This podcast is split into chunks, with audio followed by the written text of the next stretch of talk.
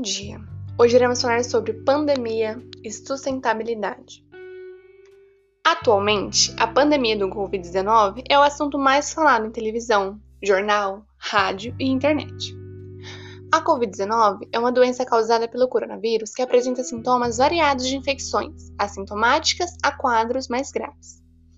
Os sintomas são tosse, febre, coriza, dor de garganta, dificuldade para respirar, perda de olfato, alteração do paladar e cansaço. O vírus pode ser transmitido por aperto de mão, gotículas de saliva, espirro, tosse ou qualquer outro objeto e superfície contaminada. A sustentabilidade é todas as ações do homem para preservar os recursos naturais do meio ambiente. A pandemia trouxe vantagens e desvantagens em relação ao meio ambiente. Um dos efeitos positivos sobre o meio ambiente é o ar mais limpo, que foi provocado pelo fechamento de várias empresas, diminuição no horário do comércio e de viagens. Assim, o ar fica mais limpo, pois os carros e os ônibus circulam menos pela cidade.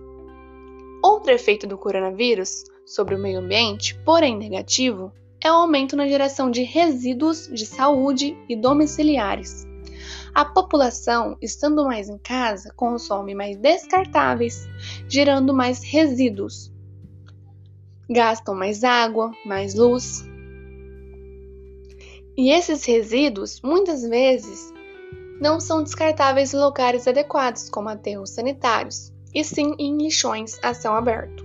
E isso é um erro muito grande, pois além de prejudicar o meio ambiente, também pode ter acesso para a transmissão do vírus com esses resíduos contaminados.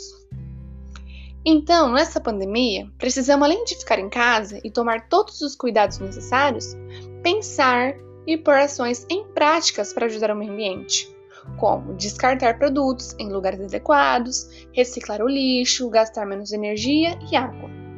Cada um fazendo a sua parte, vamos conseguir combater o coronavírus, não prejudicando ainda mais o meio ambiente.